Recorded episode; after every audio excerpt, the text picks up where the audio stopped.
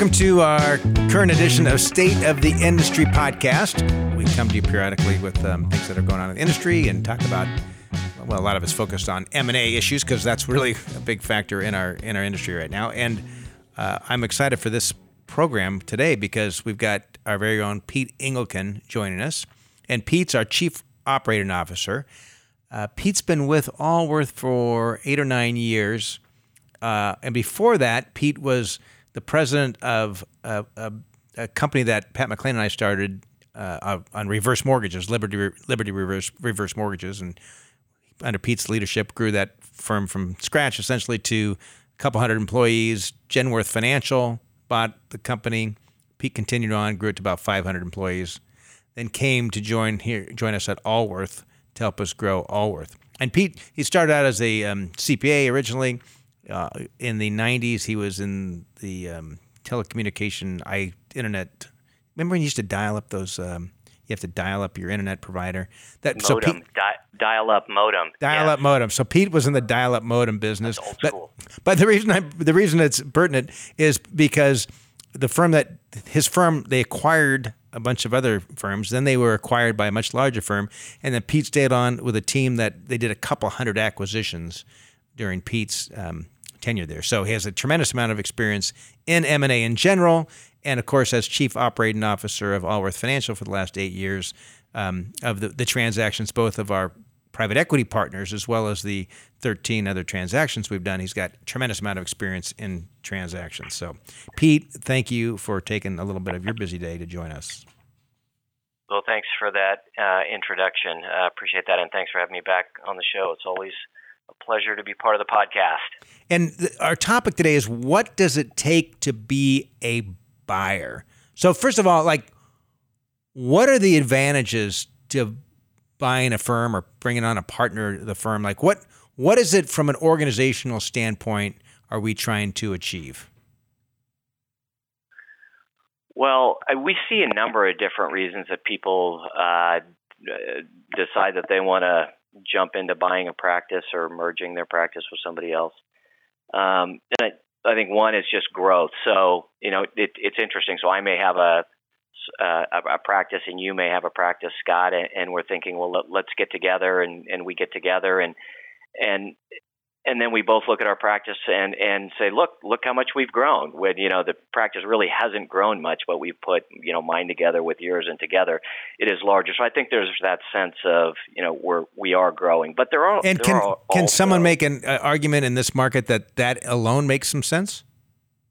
Yeah, it might, it, it, it might, because uh, certainly you have the opportunity to add scale, so you can begin to share share, share resources. You can spread uh, costs. You can, you know, maybe gain some specialization.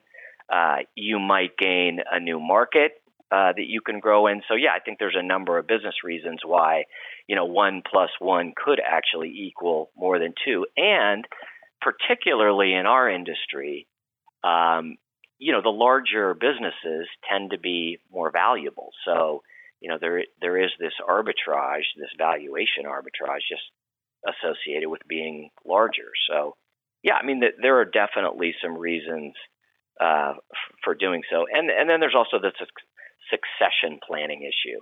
Um, and some advisors will use uh, an acquisition to uh, bring on a next generation that ideally they'll be able to transfer the business to in the future. So I think there's a number of reasons why firms consider this.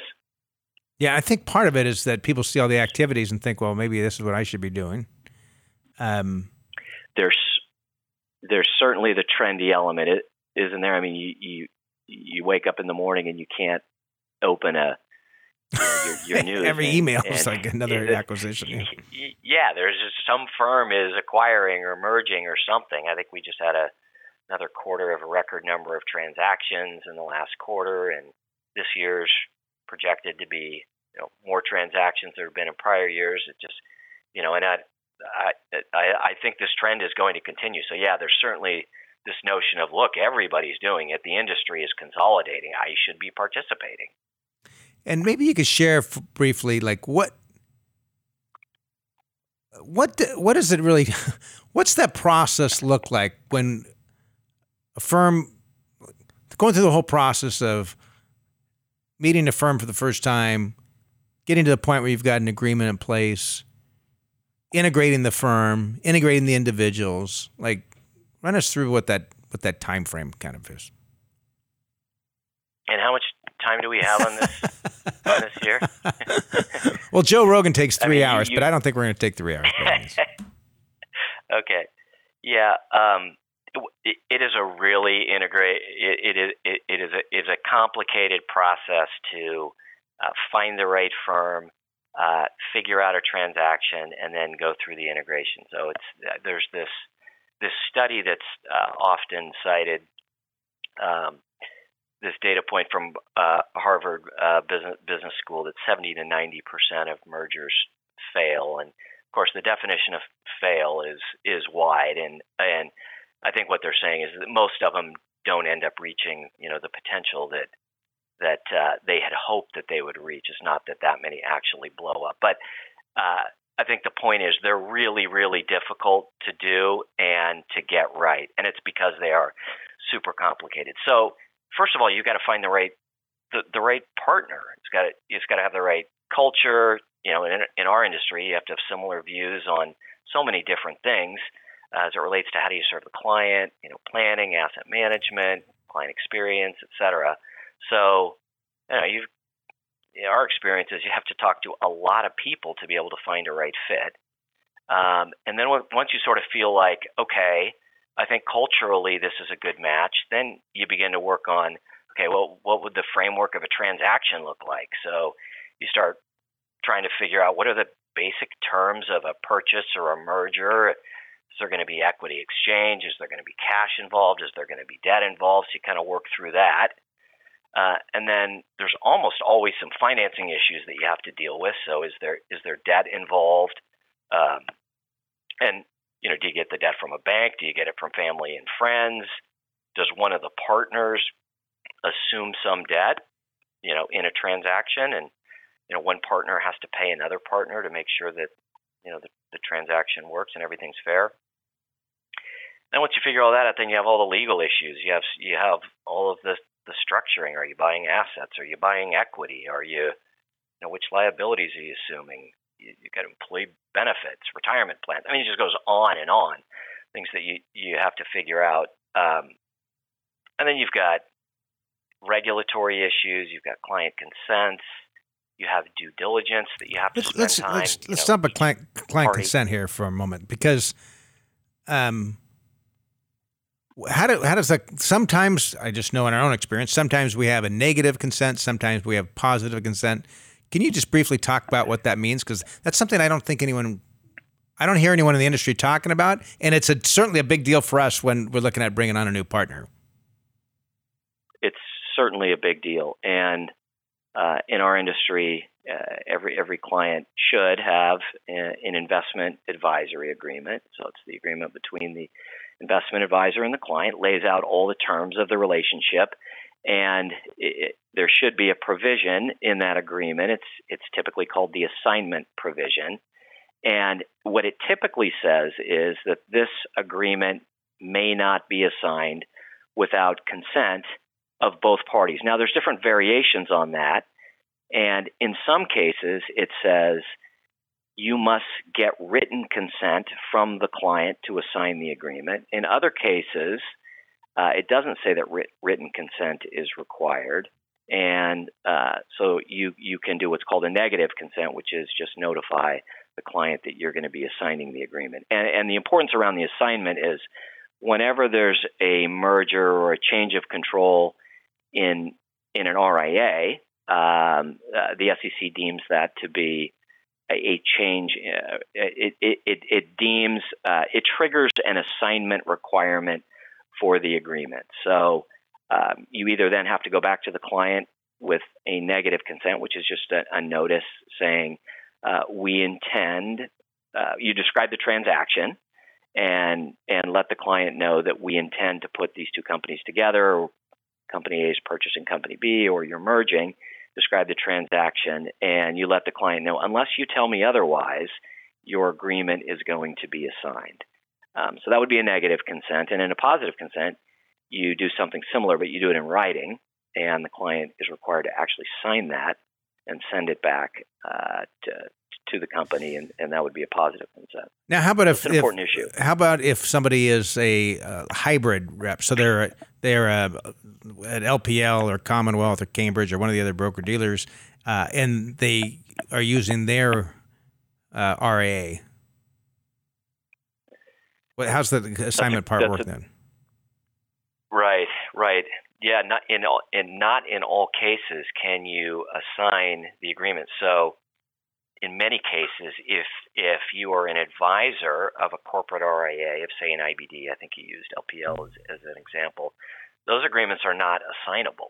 And so, in that situation, um, if an independent rep or an investment advisor representative working for an uh, independent broker-dealer uh, is going to leave and join another R I A, you have to redocument the entire transaction. So um, it's a new investment management agreement, typically involves opening you know, all new financial accounts with the custodian and any related paperwork. So that, that can certainly be uh, more of a time-consuming and, and involved process.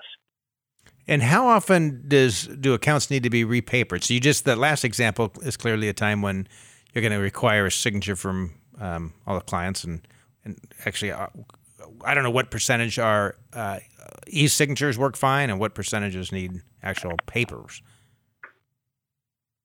Well, in most cases, the, the e-signatures will work. And so as long as you have the technology for, say, DocuSign or other e-signature technology, and the client is uh, comfortable using the technology, you can use electronic signatures. And in fact, we're using that uh, more and more as we have to do these. But um, there still is a fair amount of uh, actual uh, uh, physical physical documents that are that are being sent back and forth. So, you know, I, I, I you know, fast forward a you know a year or so, I, I think a high percentage will be Um, electronic, but you know today it's probably it's probably fifty-fifty at best. All right, so we get we, we find the first of all you find the right partner, right, uh, the right firm to, to merge with, purchase, acquire, or whatever you want to call it. Find the right partner, come to some sort of agreement on terms, do the figure out where you're going to get the the capital for that. If you have it yourself, fine. Otherwise, you got to go finance it. Get an agreement together, uh, the legal document uh, together. We've then now identified like what our clients need to sign in order to get these uh, the accounts transferred over. Uh, walk us through those other steps that are necessary when you're looking at bringing on a firm. Well, so you, you have all the due diligence that, that you need to do to um, you know sort of ensure that that. The, the firm that you're acquiring and all of the you know pieces and parts are in fact what you believe that they are. So you'll go through that process, um, and then once the transaction closes, then you'll you'll jump into integration issues. Um, and uh, the, the transaction is a lot of work, but frankly, the integration is a lot more work. And this is an area where you see uh, a lot of transactions really start to experience challenges, because now you're trying to put these businesses together. And so, um, yeah, you sort of, you know, you think you check the box on culture up front. Let's assume that, that you've done that. Now you got to get the people together and you start working through, okay, what are the processes? How did you do this on, you know, Scott, how did you do this in your firm? Uh, here's how that we did this in our firm. And we have to figure out, are we going to do something similar, or are we going to decide on best practices? So you have to figure those things out. Then you have systems. So you use eMoney, I use MoneyGuide Pro. Well, are we going to continue doing that going forward? Are we going to use the same thing? Um, you have branding, you have marketing, you have business partners. There's just so many aspects of the business that you have to work your way through and determine if we're truly going to be integrated together, what are the differences, and how are we going to combine those um, and become one firm? And that's a lot of work. It can take uh, it can it can take a long time. Yeah, particularly when you're looking at uh, C R Ms that need to be changed. And, uh, but I, I mean, I guess that that's why you see some firms that don't integrate at all. They're just kind of the aggregators. Um, and yeah, companies it's, stay on their own. What's, I mean, what's, what's the downside of that approach? Well, it's, it, it can certainly be uh, an easier path um, because there are fewer things that, that you have to deal with, of, of course. The downside to that is you never you never truly realize the benefits, all of the benefits of getting together. So in that situation, you know, you're, the different partners and different parts of the practice are doing things very differently. And so you just miss out on the scale and the process improvement and uh, and and systems and technologies that, you know, should all lead to client benefits that never fully get realized. There's not a consistent experience from the client across the firm. There may be multiple brands. So, you know, that ends up being more of a probably financial uh, benefits, but I think you're leaving a lot on the table. And I think, you know, we are seeing this evolution in the industry where there are a number of firms that are out there that have been active in the marketplace or have acquired firms, many firms, you know, and in the beginning, there wasn't a lot of integration. And we have seen, yep. you know, time and time again that some of these firms have now started to move and realize we have to start putting these firms together and we have to start realizing the benefits of being fully integrated. I think, we, well, some of the pitch might have been that, oh, you don't need to change anything. Keep using your same system, keep, right? And after a couple of years, now the tune's changed a bit. Right.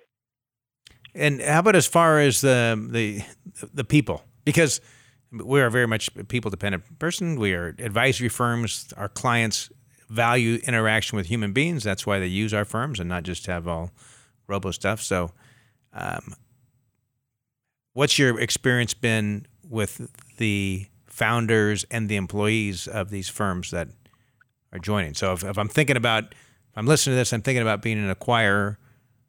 What do I need? What do I need to be concerned about as far as integrating these new people into the organization?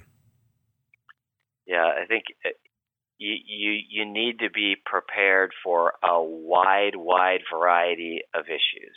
So, um, you know, you have those that are a little more comfortable with change, and um, and so. Um, you know, moving to new processes, being part of uh, a new organization, a new environment, uh, tends to be a bit more comfortable for some people. And then, you know, for others, uh, it is a lot more uncomfortable, and, and people in general don't love change. So, you know, you, you tend to get a lot of that. And so you have to you have to be fully prepared for the challenges of change management. And anyone who spent, you know, a bunch of time kind of in that area knows it's it's It's it's messy business.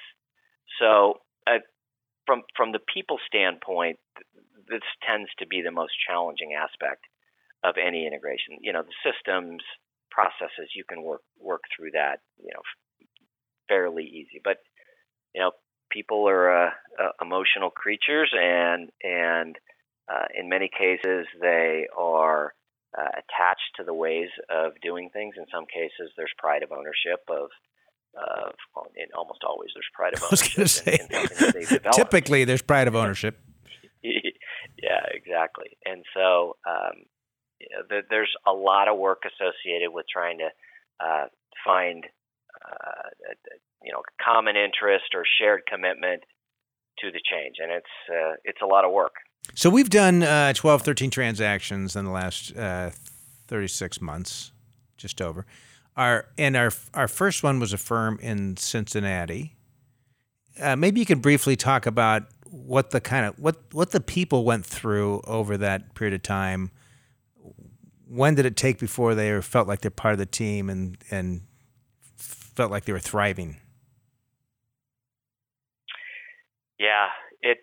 Um, I think to be fair, it it it it took it took months. And we spent a lot of time up front trying to, uh, to to understand sort of what was the what was the current state. So, uh, what was everybody doing? What systems were they using? What worked well? What didn't work well? Um, and on the Allworth side, uh, you know, you're sharing information. So here's how Allworth does things, systems. Here's what, what works well, what doesn't work well. And then you develop a plan to put those things together. And that, you know, that takes months to go through and do that. And then once you've decided what you're going to do, you start actually putting the pieces together and putting it in practice. So that's, you know, sort of phase two of the process. And it's really uncomfortable in the beginning. So there's a lot of change going on, and people are uncomfortable with change. And and and so it takes some time to to get comfortable. And that's, you know, takes, you know, several months as well. So, I, I mean, I think it was, we were into year two before you know, people were feeling like I'm, I'm starting to feel pretty comfortable uh, uh, in, in my role here. And now what we're, we're north of three years into it. And it, it's interesting. You, you have conversation with, with uh, some of the folks that went through that, and they will say, boy, it felt really painful in the beginning as we were going through it. Um, but boy, we, it, it is so much better now. And we're so happy that we did go through that process. Um, so it's, It takes it takes quite a while, and I think there's, I think this is an area too where, you know, you you mentioned earlier that that in some cases firms don't don't integrate. Um, there's also firms that do try and integrate, and but they only partially integrate. So they'll they'll they'll do the easy stuff, like change the name. Maybe they'll get yeah yeah they'll change the name.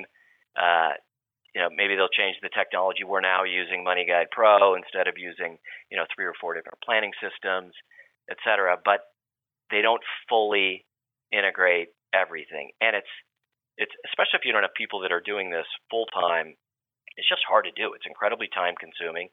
And for smaller firms, everybody has their day job, right? And this is extra work on top of that. And so it's a grind. It, it, uh, and over time, you know, it can certainly take its toll. So I think we, we, we see a lot of situations where, you know, the job only gets, you know, seventy-five percent done, fifty percent done. Um, and if and it's like, not oh, fully integrated, we'll, we'll I mean, the challenge with, with that full integration where everyone's on the very, actually the same systems and one hundred percent, one, it, it you, it's hard to get any real data of what's working and what's not working. And um, two, it's hard to have a consistent client experience. That's right. That's right. And it it just it constantly creates multiple points of friction in the business. And you know, there there are many things that, you know, you'll say, well, we can live with that. We we can live with that. But when those start to add up, it just, you know, becomes overhead on the business. And like you said, if it's not creating a great client experience, that's, you know, that that's when it can be challenging for the business. Yeah, and I think it's running the business. It's if, it's interesting when you look at some of the um, the firms out there doing some acquisitions that um, some I don't know what their end objective is other than to bolt on a bunch of firms. Um, there's some other good ones out, out there that I think have a have a pretty good mission. But I mean, I, I think part for us is it's really about finding uh, firms that want to be part of Allworth to help us create a national firm that we have a very consistent client experience across all of our offices so that someone can feel confident in referring their aunt to Allworth, knowing that they'd have a very consistent financial planning approach, investment management, et cetera. Um, and, and that's that's really what's one of our major drivers behind our partnership program. Um, and But I think yeah, it's interesting. Think- Go ahead. No, please finish. I mean, I just think it's, it's an interesting time we're in right now. It's just in the where we are in this market cycle with the M and A, there's a lot of people just jumping in, looking at this as, I don't know if it's just a quick moneymaker for them, or, I mean, I guess um, it could be, but it needs to work long-term. Otherwise, it's not going to stick. Right, right. And, and as we talked about earlier, there might be some financial benefits to, you know, putting together some smaller firms to create, you know, some enterprise value for a larger firm. But, you know, ultimately... Ultimately, you're going to create a, a a a great durable firm that creates a consistent, you know, generates a consistent client experience um, by fully integrating. And I think, you know, for for Allworth, we had that vision from from day one when when we decided that we were going to launch into this strategy. We we were very clear about the notion of developing a consistent client experience anywhere throughout the U S, and we knew that there was no possible way that we could do that without fully integrating these firms. So, um, you know, we were we we I, you know we, we we took our time getting started. We talked about the, the that first transaction that we did. Um, we spent a lot of time trying to get that right, and the teams learned a lot about what works uh, and and what doesn't work. Um, and so, I do I do uh, think there's an opportunity. Yeah, I, I had breakfast maybe a year ago or so with um, a gentleman. He was uh, maybe thirty, age thirty, somewhere early thirties, and uh, he had a uh, small practice. But you, you know how our industry works. You don't really need that many clients and that much A U M to have a fairly profitable business. So he had a very small business, and he was seeking my advice. And maybe he had, I don't know, twenty-five million dollars under management or thirty million dollars or something. And I said, if I were in your position, I would go look at other small other small firms to acquire, essentially. I'd go find some other people that are aging, that don't have a huge book, but have a few hundred thousand in revenue. And I said, it's just, you, you. I mean, in some of these, these small ones are just so much easier to integrate when you can just be the advisor on there, or there's two advisors in the organization or whatnot. I, I do think there's some opportunity in kind of that small level to create a um, a medium-sized firm that, that might have some value to the marketplace. Yeah, com- completely agree. And to the extent that you really can put them together and truly integrate them, you will create some value. There's no doubt. And the smaller ones are certainly much easier. Typically, there's well, the, the, the, there, there's fewer people. One. Um, Two, uh, typically the systems are not as complicated, and so it's easier uh, to sort of find a common, uh, you know, technology and systems path. And you know, to the extent that you can find uh, a like-minded firm, you might you might have the you know share a common custodian. Um, that helps a lot as well. So I, I completely agree. That could be an opportunity. I think the key there is that you go in with your eyes wide open about what is it going to take to put these firms together? And then you're able to follow through and actually put those firms together, and you'll absolutely create some enterprise value. Yeah, and I think it's also important for people to really look at what what is it they're trying to accomplish here. Are they just trying to make a few, a few extra dollars? Okay. Um, are they trying to solve a client need? All right. Are they trying to create an environment for other employees to continue to grow and to flourish? Like, I think it's important to kind of determine early on, like, what what is the objective? Are you buying a firm because they have a certain skill set that you don't have, whether it's maybe it's a tax planning firm or maybe it's a four oh one k firm or something along those lines, um, and being really real clear on what it is you're trying to accomplish? Because I think if it's just for the finances, um, it's probably not going to work long term. Agreed. There, there, there must be a deeper vision around uh, why does it make sense to do this? Yeah, and I think just even talk with the, the people that have joined us through our M and A, um, some have, have used this as a path to retire, right? So it's like they, they're at the retirement age, and it's like, time for me to retire, so I'm going to look for a firm, or even just a succession planning. I'm going to be retiring the next few years. But I think for others, it's um, it's given them just a, wide, a, a larger playing field to, to use their skills, and the, the, some of them are find themselves in their forties and fifties, and they still they b- believe they can add a lot of value to the industry. And by being uh, a part of a, a large organization, they could have they could really leverage their, their skill set and their influence um, to a, to a much larger degree than if they remained independent. Yeah, agree, agreed. Uh, almost every partner that that uh, well, it, I I think everyone that we've partnered with, um, you know, fits into one of those two segments. Either, you know, I'm looking to, um, you know, find a glide path to, to retirement, you know, three to five years. Um, but a lot of them are still really enthusiastic about helping clients. Uh, they may be tired of running a business that they never really expected that they would be um, spending as much time, you know, actually running the business as they are. Um, but they get energized over the notion uh, of being able to focus their energy on the things that they like to do best. And we certainly see some people that specialize in a particular area, and they, they see this as an opportunity to be able to to do that on a larger playing field, which which was exciting for us uh, and certainly exciting for them. So we, we, I think we, we've seen some people, you know, get re-energized um, as they're able to shed some of the things that they just, you know, were um, getting tired of doing. Yeah. Well, it's it'll be interesting to see the next several years with, um, if you look at the average, there there are more uh, there are more certified financial planners. These are practicing certified financial planners, dues paying financial planners over age seventy than under age thirty. Uh, so I, clearly our industry still has a big succession plan issue uh, to deal with. And um, so I, I think the, the, the number of of transactions is going to continue to increase, if not explode, over the next five years. Yep, I, I would agree with that. Yeah. Well, Pete, I greatly appreciate taking a little time today. Well, Scott, it was uh, great to be back again. Thanks for having me, and um, have a great day. All right, thanks. And uh, for the, for you all, uh, if you want to learn more about Allworth, uh, allworth partners dot com is a great webpage there. We've got Uh, uh, some other podcasts, the previous podcasts that we've done, as well as some stories of some of the partners who've joined us and in their own words, why they did, uh, what's working for them, that sort of thing. So allworth partners dot com, and wish you nothing but success. Thanks.